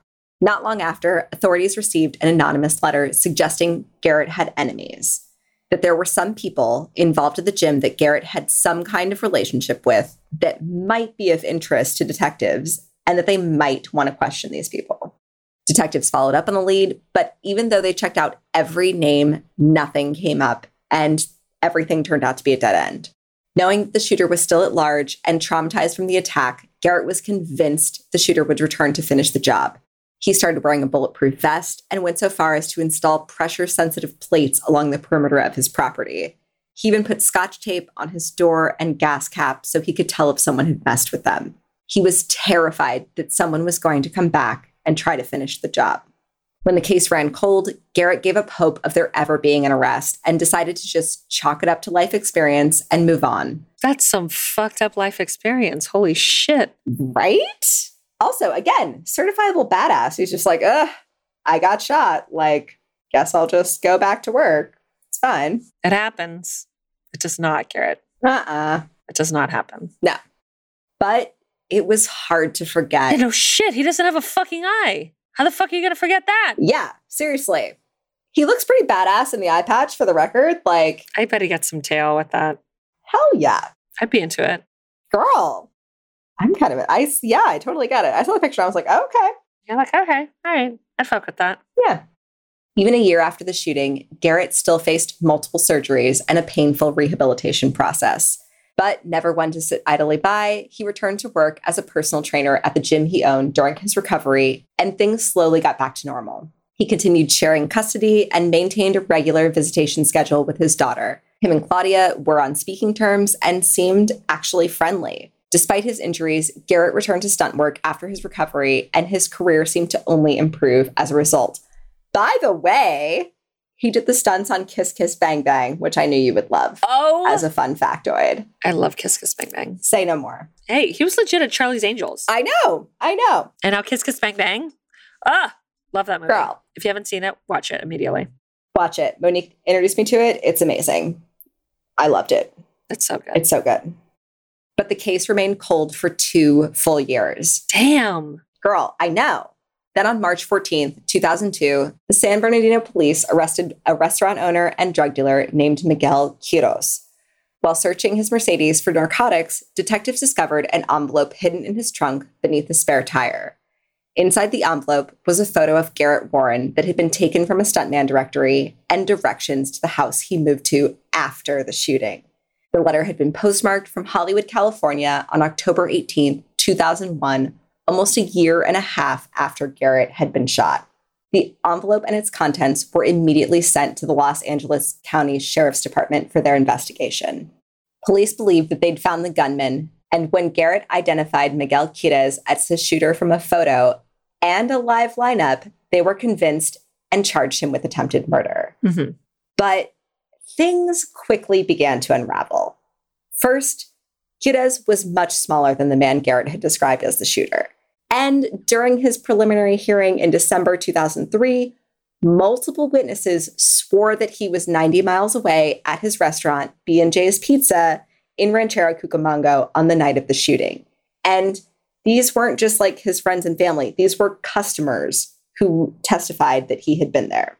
I have a theory, oh, but I'm not going to say it. Again, Monique, you're too I don't know. I don't know. on point all the time. I know. I don't know. I don't know that I am, but my face is shut. Shut your face. I love you. You're beautiful. You're beautiful and brilliant, but shut your face. I, the face is shut.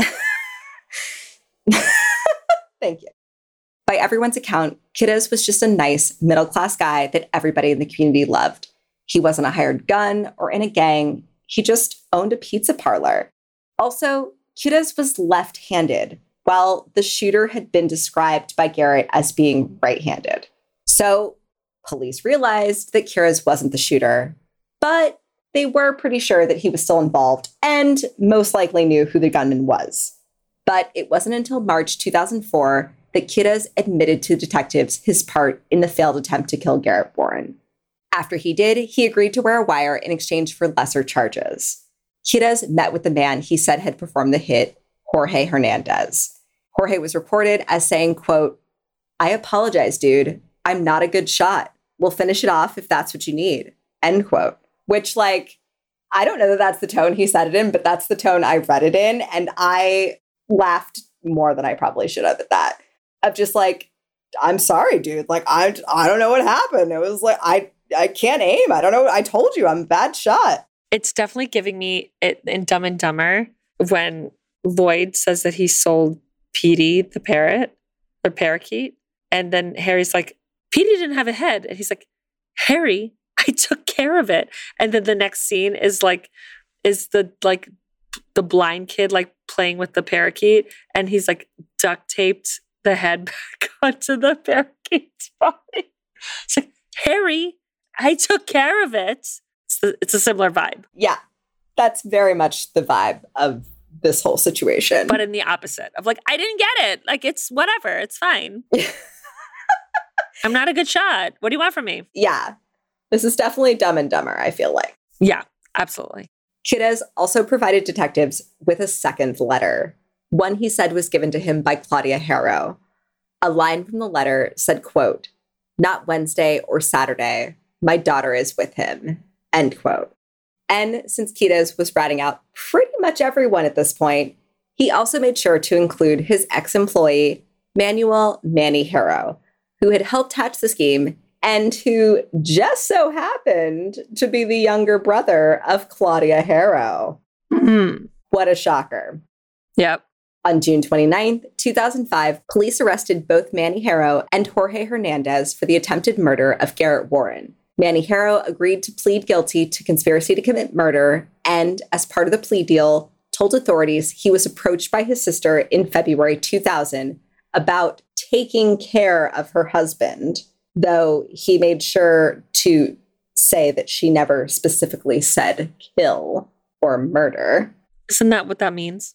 Yes, that is what that means, Monique. But for the record, she never technically said kill. Sure, yes. She watched Goodfellas and then highly implied it. She did. Yes. the movie her ex-husband was in and she took notes. Literally. Copious notes. Yes. Casino and Goodfellas, exactly. Uh yeah. Manny said his sister, quote, asked if it was guaranteed, will there be some kind of warranty? And if the job wasn't done, would they finish it later? End quote. Not long after, Manny approached a friend about the job that Claudia had contracted him for. The friend's name was Lovell Campbell, and he agreed to find someone to do the job for $6,000. This is 1990 what? This is 2000 $6,000? for a hit. Yeah. I'm sorry. We need to pause for the inflation calculator. Okay. It's 10 grand. Still, that's still not enough. That's not enough. That's nothing. Yeah. To go to the clink forever, maybe? No, fuck no. That's definitely not enough. Absolutely not. But Campbell asked for a gun, directions to Warren's house, and a description of the target. Manny said his sister gave him the first half of the money up front, along with directions and a description of Warren. But 10 days later, Campbell claimed he couldn't find Warren or his house, which, how incompetent are you? but also later revealed that he was working with the San Bernardino police at the time and had no intention of carrying out the hit.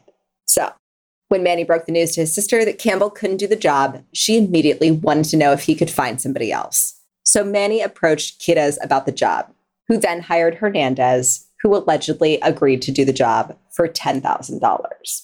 So, slight discrepancy. Again, inflation. That's probably what, 14K? Great. Yeah, that's probably what that is. So, like in today's money, $10,000. Sure. Manny said that after Claudia realized her husband Garrett had survived the attack, she contacted him. She contacted him wanting to know when the job could be completed Mm, because they botched it the first fucking time. right. Garrett says he will always remember the day the police told him that his ex wife was behind the attack on his life. Yeah. He was working on the movie Beowulf when he received a call from detectives. A few days later, they met with him in person to tell him that Claudia's brother Manny had implicated her in the attack. They told him that Manny was apologetic and claimed he had been manipulated by his sister. Because it's not bad enough you were working on Beowulf, which who gives a fuck? And no one fucking saw that because who gives a fuck? Sorry. I saw that in theaters, Monique. How dare you, woman? Are you serious? I, yes, did. Are you the only person who saw Beowulf and saw it in theaters? I'm probably the only person who saw Beowulf in theaters. Did I like it? No. But I saw it. no. I thought, I don't know. I read it in high school. I probably thought it was going to be sexy and it wasn't. So that's just not me. No. No. I mean, that does make sense. I could see why you would think that Yeah, Moni. and thusly want to go see it. No.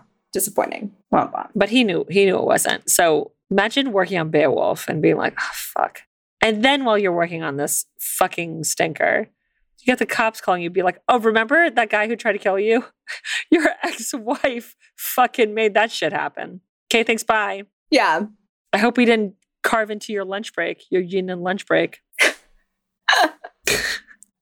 You have like a real thing against Beowulf. I didn't realize. Okay. I just, I thought the story's fine. I, I read the story in high school. It's fine. It was weird.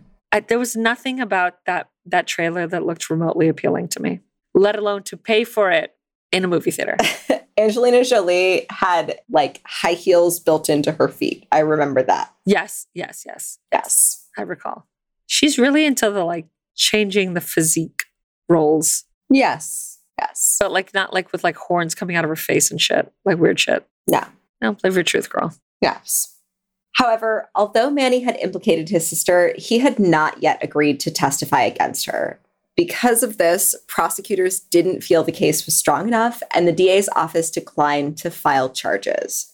So, just 48 hours after detectives arrested Claudia, she was back on the street, completely free again. So, basically, they called Garrett up and were like, Hi, yeah, we think your ex wife did it. And they had to like call him right back and be like, By the way, we think she still did it, but we actually can't arrest her and we're not pressing charges. So, good luck with that. Mhm. But just when they thought they didn't have a case, Manny changed his mind and decided to take a plea deal from prosecutors and testify that his sister approached him about killing Garrett. Yes, Manny, correct. Yes. Thank you. Correct move. Yes. Thank you. More than five years after the attack, in December 2005, Claudia Haro was finally arrested and charged with two counts of attempted murder and one count of conspiracy to commit murder. Claudia spent almost two years in jail before she was able to post her $1.25 million bail. The following year, in November 2006, Jorge Hernandez was convicted by a Los Angeles jury and was sentenced to 77 years in prison for his attempted murder of Garrett Warren. Bye. Yep. When Garrett took the stand during the trial and was asked by a prosecutor how certain he was that Hernandez was the shooter, he replied, quote, I would bet my left eye on it, end quote. Ooh. Great line. Great line. I love it. I will say, technically, he identified Quirez as the shooter first, which was incorrect. However, prosecutors believe that was because He was racist and all Spanish people. no, no, no. I'm kidding. I'm being an asshole. they actually think that it was just like classic transference because they found a picture of Garrett Warren at like a barbecue with Quirez after the shooting. Oh, okay. So they had been to a barbecue together. So when he saw him in the lineup, he was like, I recognize this guy. Sure, sure, sure. But he didn't recognize him from the actual shooting. But in his brain, he just was like, I recognize this guy, but I don't know why I recognize him. He must be the shooter. And that was the reason. So it was like, great line. I had to include it, but technically did identify the wrong shooter first. However, Garrett's mother was also able to ID Jorge, and she did that from the very beginning. She never thought Quirez was the shooter. She always, as soon as she saw him, thought Jorge was the shooter. hmm On the night before her trial, Claudia Haro pleaded no contest on two counts of attempted murder. But despite this plea, the trial still seemed bananas. And I would have loved to go, Monique. Like, picture this. She comes in wearing super tight blue dress, black high heels, super upset. Seems like she's just upset she's going to jail more than anything else. Joe Pesci's there. There's a nun in a white habit. She's like holding the nun's hand. Dramatic as fuck. I'm here for all of this. Girl, I know. If there was ever to be a case I wanted to serve jury duty for, it's this. I mean, if it was this, and then on top of that, it's like, and we have our star witness who's a fucking psychic, you'd be like, this is the best fucking case I've ever, I've ever been jury dutied on ever. I would just be sobbing in the. I'd be like, "Thank you so much. I don't know what I did to deserve this, but thank you." What did I do to deserve this? Also, her defense attorney was Tom Mesereau, who was best known for defending Michael Jackson. So, again, this is the trial I want to be at. Shit's bananas. Mesereau said if Claudia was guilty of anything, it was of having a career criminal for a brother. He claimed Manny was just desperate to maintain his street cred as a drug dealer, and when he got caught, he tried to blame it on his sister. He also said he was convinced that the hit notes allegedly written by Claudia were forgeries.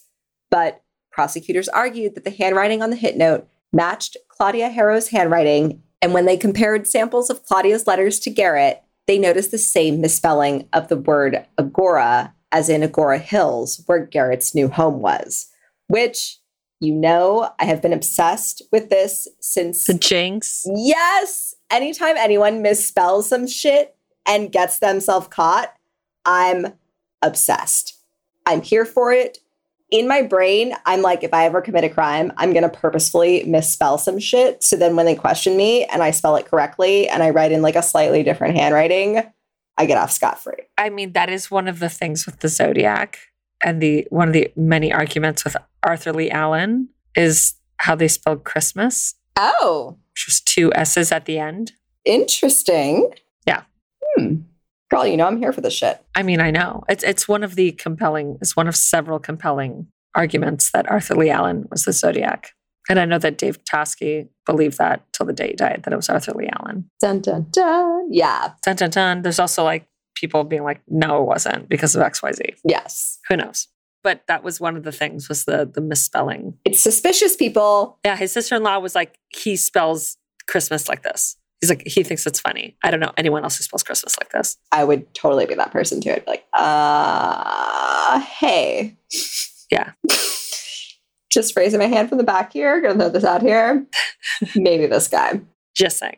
In April 2012, Claudia Haro was sentenced to 12 years and four months in prison, Mm. although it was unlikely that she would ever serve the entire sentence. When Garrett heard that she had fled no contest, he said, quote, I did a jump in the air and said woo, end quote. Mm. Which, like, good for you. Yeah, you deserve it. Yeah. Miguel Quirez and Manny Haro both took plea deals.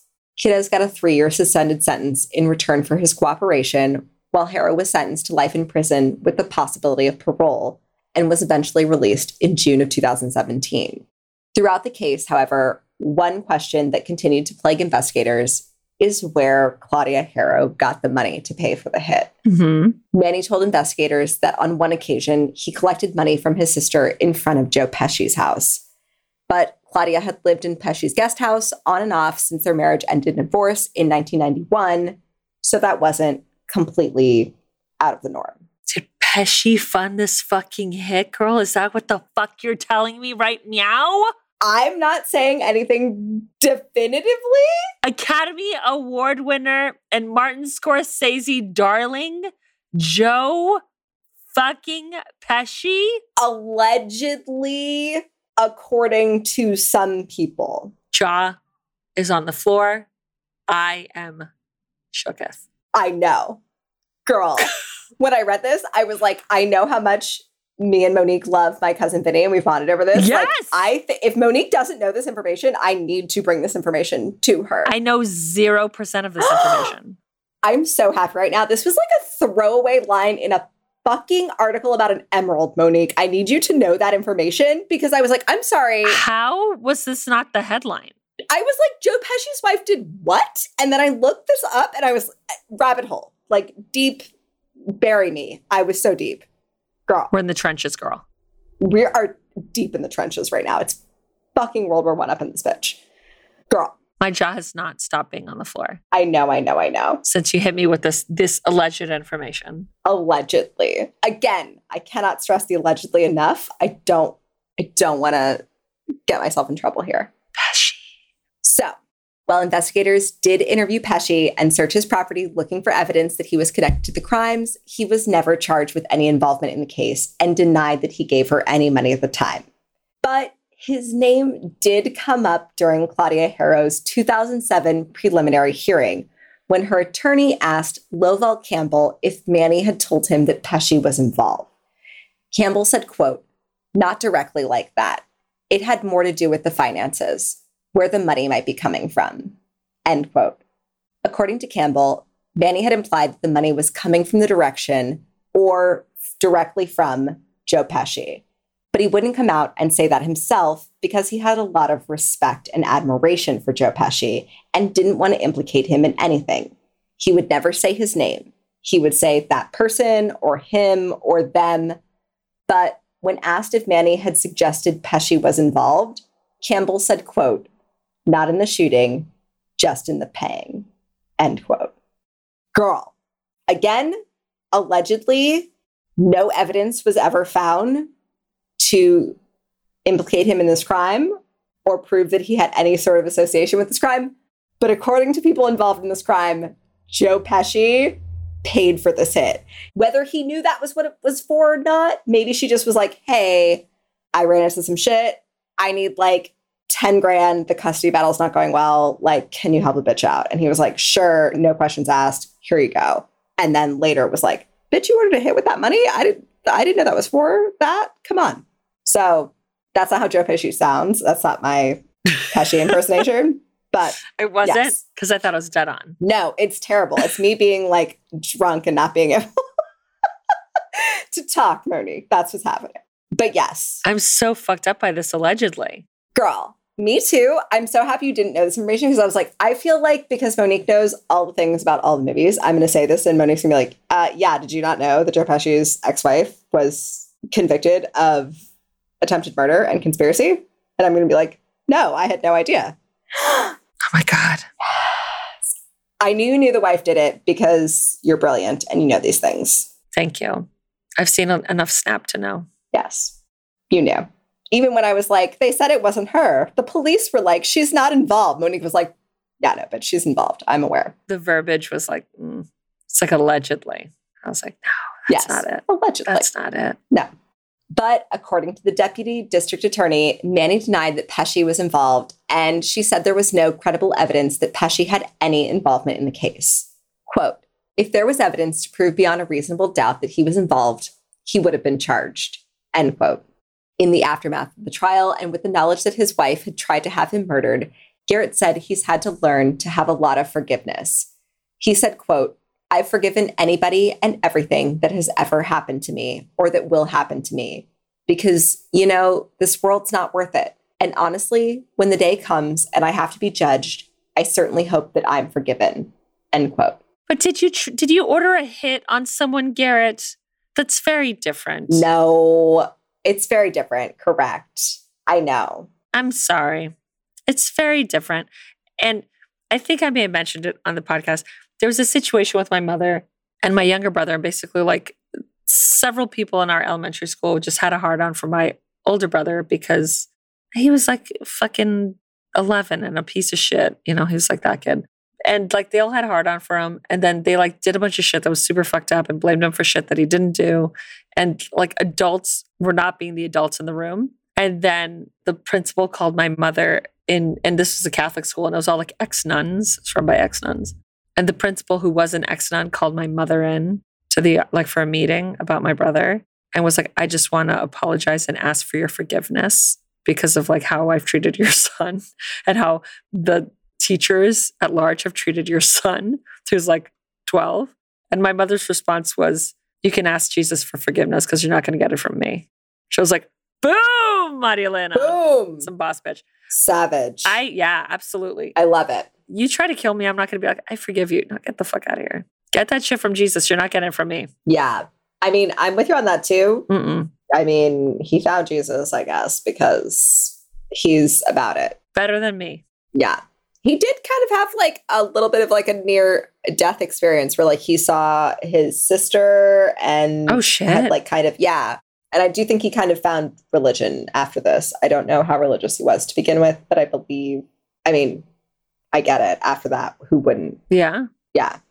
So obviously, he's a better person than us. He is trying to preach forgiveness. He also does have his daughter to think about and still like brought her to visit Claudia while she was in prison and had visitation with her. That's very nice. Yeah, they speak on the phone as much as like she wants to, the daughter.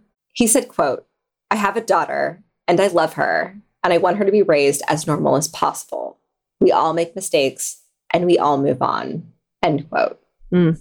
Now, you would think being shot might have put a hold on Garrett's career as a stuntman, but if anything, his career only took off even more after the incident. Fuck yeah. Yeah. With him saying, quote, it's actually made me a better person in the industry. I'm able to give firsthand experience of what it's actually like to get shot. End quote. Which, like, I mean, that's the whole like take an experience and roll with it. Like, Use it, man. yeah, fuck. What a bamf. Seriously, certifiable badass. Like, Garrett Warren, claps for you. You're amazing. But Garrett said his success in the industry is not just because he has a good story to tell. It's because the incident taught him how to get rid of a whole lot of revenge. He got rid of any desire to get back at anybody or anything and was able to finally focus his attention on pursuing other things and just trying to go forward in his life. After the shooting, his career skyrocketed.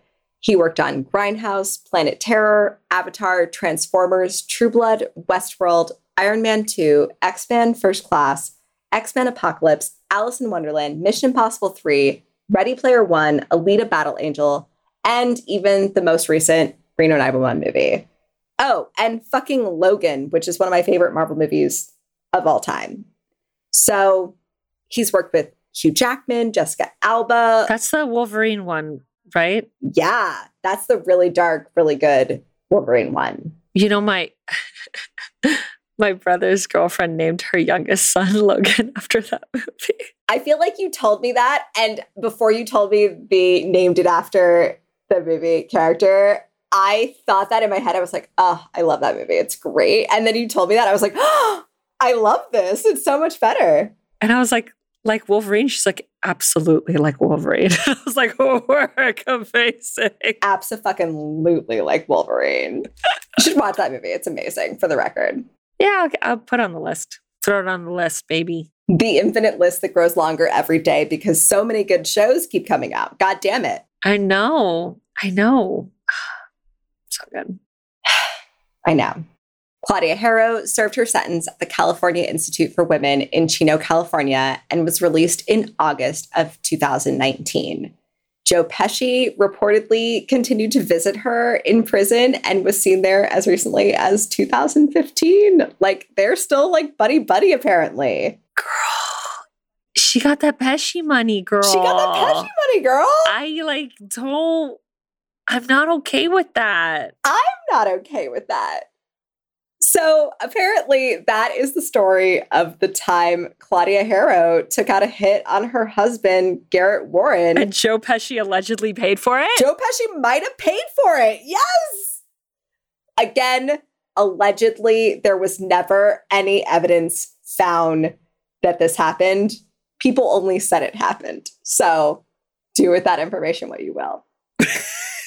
Girl. Girl. I know. Girl. This story is crazy. This story is fucking nuts. Is it Joe Pesci paid for a hit for his ex-wife's husband, ex-husband? Yes. Wait. The craziest thing to me is if you didn't realize, she would have gotten away with it if she just hadn't ordered the second hit. Like if she had just like once the first shooting was done and it didn't go well and she was like, fuck, that didn't end how I wanted to and just stopped instead of like following up on this and being like, hey, um, actually, like you didn't do the job you said you were going to do. Could you actually murder him this time? Thanks. You just shot out his eye. That's not what I asked for. But all right. Be guided accordingly. Yes. Like that's what did her in was literally ordering the second hit because you couldn't leave it the fuck alone. Claudia, realistically, I think that maybe Pesci is like, I need to keep fucking with this chick because she's gonna fucking murder me. maybe. So I gotta keep it cute. I would not put anything past this at this point. Yeah. Academy Award winner Joe Pesci. I know. Knows what's up. She got that Pesci money though, girl. I like I'm very fucked up about this. And also, like, if you were gonna ask a guy to like fund a hit, like Joe Pesci's the fucking guy you're gonna ask, right? I'm he's the guy. He is the guy. Yes. You're not going to ask your dad. You're going to be like, hey, Pesci. My ex Pesci. Yeah. Who we're still super cute about. Yeah. Because he's Joe Pesci. But also, like, bitch, you're not a Joe Pesci character. Like, relax. You don't need to be fucking ordering hits on people. No. You can just be cute and not. You could just be cute. Thank you. You could use that Joe Pesci money to like just be cute and not order hits on your ex husband. Yes. You were apparently still like on good terms and like living in his guest house, just like be chill and live in Joe Pesci's guest house. That sounds amazing. I would have murdered somebody to live in Joe Pesci's guest house. So there you go, Monique. I wanted to say it, but you said it. So thank you. Thank you. I admit to like, wanting to murder a lot on the show. It's probably bad. no, but literally, like, just girl, you're living in Pesci's guest house. You got that Pesci money. Just like weasel your way back into like being the Pesci GF, the Pesci wife. Yeah, whatever. Like he's still fucking visiting you in prison. He's visiting you in Chino, girl. Let's be fucking real. That's girl. a drive. Yeah. No. Traffic's awful. There's so much happening in this episode that I just emotionally I'm not prepared for. Girl, I know. I'm sorry, but I thought you needed the information that Joe Pesci might have paid for an actual hit. Thank you. I absolutely fucking did. That was an astute observation and you nailed it. I know your love of Joe Pesci. It matches my love of Joe Pesci. I mean, yeah, that's why we got along. One of a thousand reasons. Yes. Again, this was a throwaway line in an article that I was like, I'm sorry. What? Excuse me, what? What happened? I missed all of this. So I need to immediately find out everything that I possibly can about this. Thank you for paying it forward, Amy. Thank you for your service. You're so welcome, Monique. So yeah, it was definitely not as horrifying and gruesome as your paranormal story this week, but it needed to be said. Equally necessary and equally fucking crazy. Yes. Girl. Girl. We'll never be the same, I know. No, never. I'm I'm irreparably changed. I was like, I love you. You're so wonderful. I loved your psychic story this week. Thank you. Obviously, I'm never I'm never going to be the same after this fucking story. No, you're going to bring it up anytime anyone mentions Joe Pesci. I know because I'm going to bring it up every time anyone mentions Joe Pesci from this moment forward. From this moment. Um, no, I'm not going to I'm not going to wait for people to mention jo- Joe Pesci. I'm just going to shoehorn that shit in. yeah, I'm going to bring it up unprompted. I'd be like, "You want to hear some crazy shit?" Joe Pesci allegedly funded a hit on his ex-wife's ex-husband. So many exes. Yes. Shit's wild. Shit is wild. I was obsessed with that story. Girl, I'm never going to get over it. That's all I can say. thank you. I'm so happy you're like on my level with this with me and you didn't know this before. That was my No, true worry was that you were going to be like, yeah, I heard this already. And I'm going to be like, fuck. no, never. Oh my God. Thank you. Oh my gosh, you're so welcome. And thank you guys for listening. This is another fucking horror podcast, in case you weren't aware. I'm Monique Sanchez. I'm Amy Trayton. If you don't follow the show on the gram, you should. We're at another fucking horror podcast. You can find me, Monique, at Pin Up Girl Mo. You can find me, Amy, at Lobotomy, and that's Lobot period Amy. Every sixth episode, we do a true listener tales episode where we read your crazy stories. So if you have one, or you want to say hi, or you actually enjoyed Beowulf and you don't want Amy to feel alone, just throw her some fucking love. I think she'd really appreciate it. I'm going to regret admitting that. Uh, It's fine. I'm sure I've admitted way worse. But yeah, you can email us or email Amy at another fucking horror podcast at gmail.com with a period instead of the you and fucking. As always, we're so obsessed with you. Thanks so much for listening, guys. Keep it cute. Keep it creepy. Bye. Bye.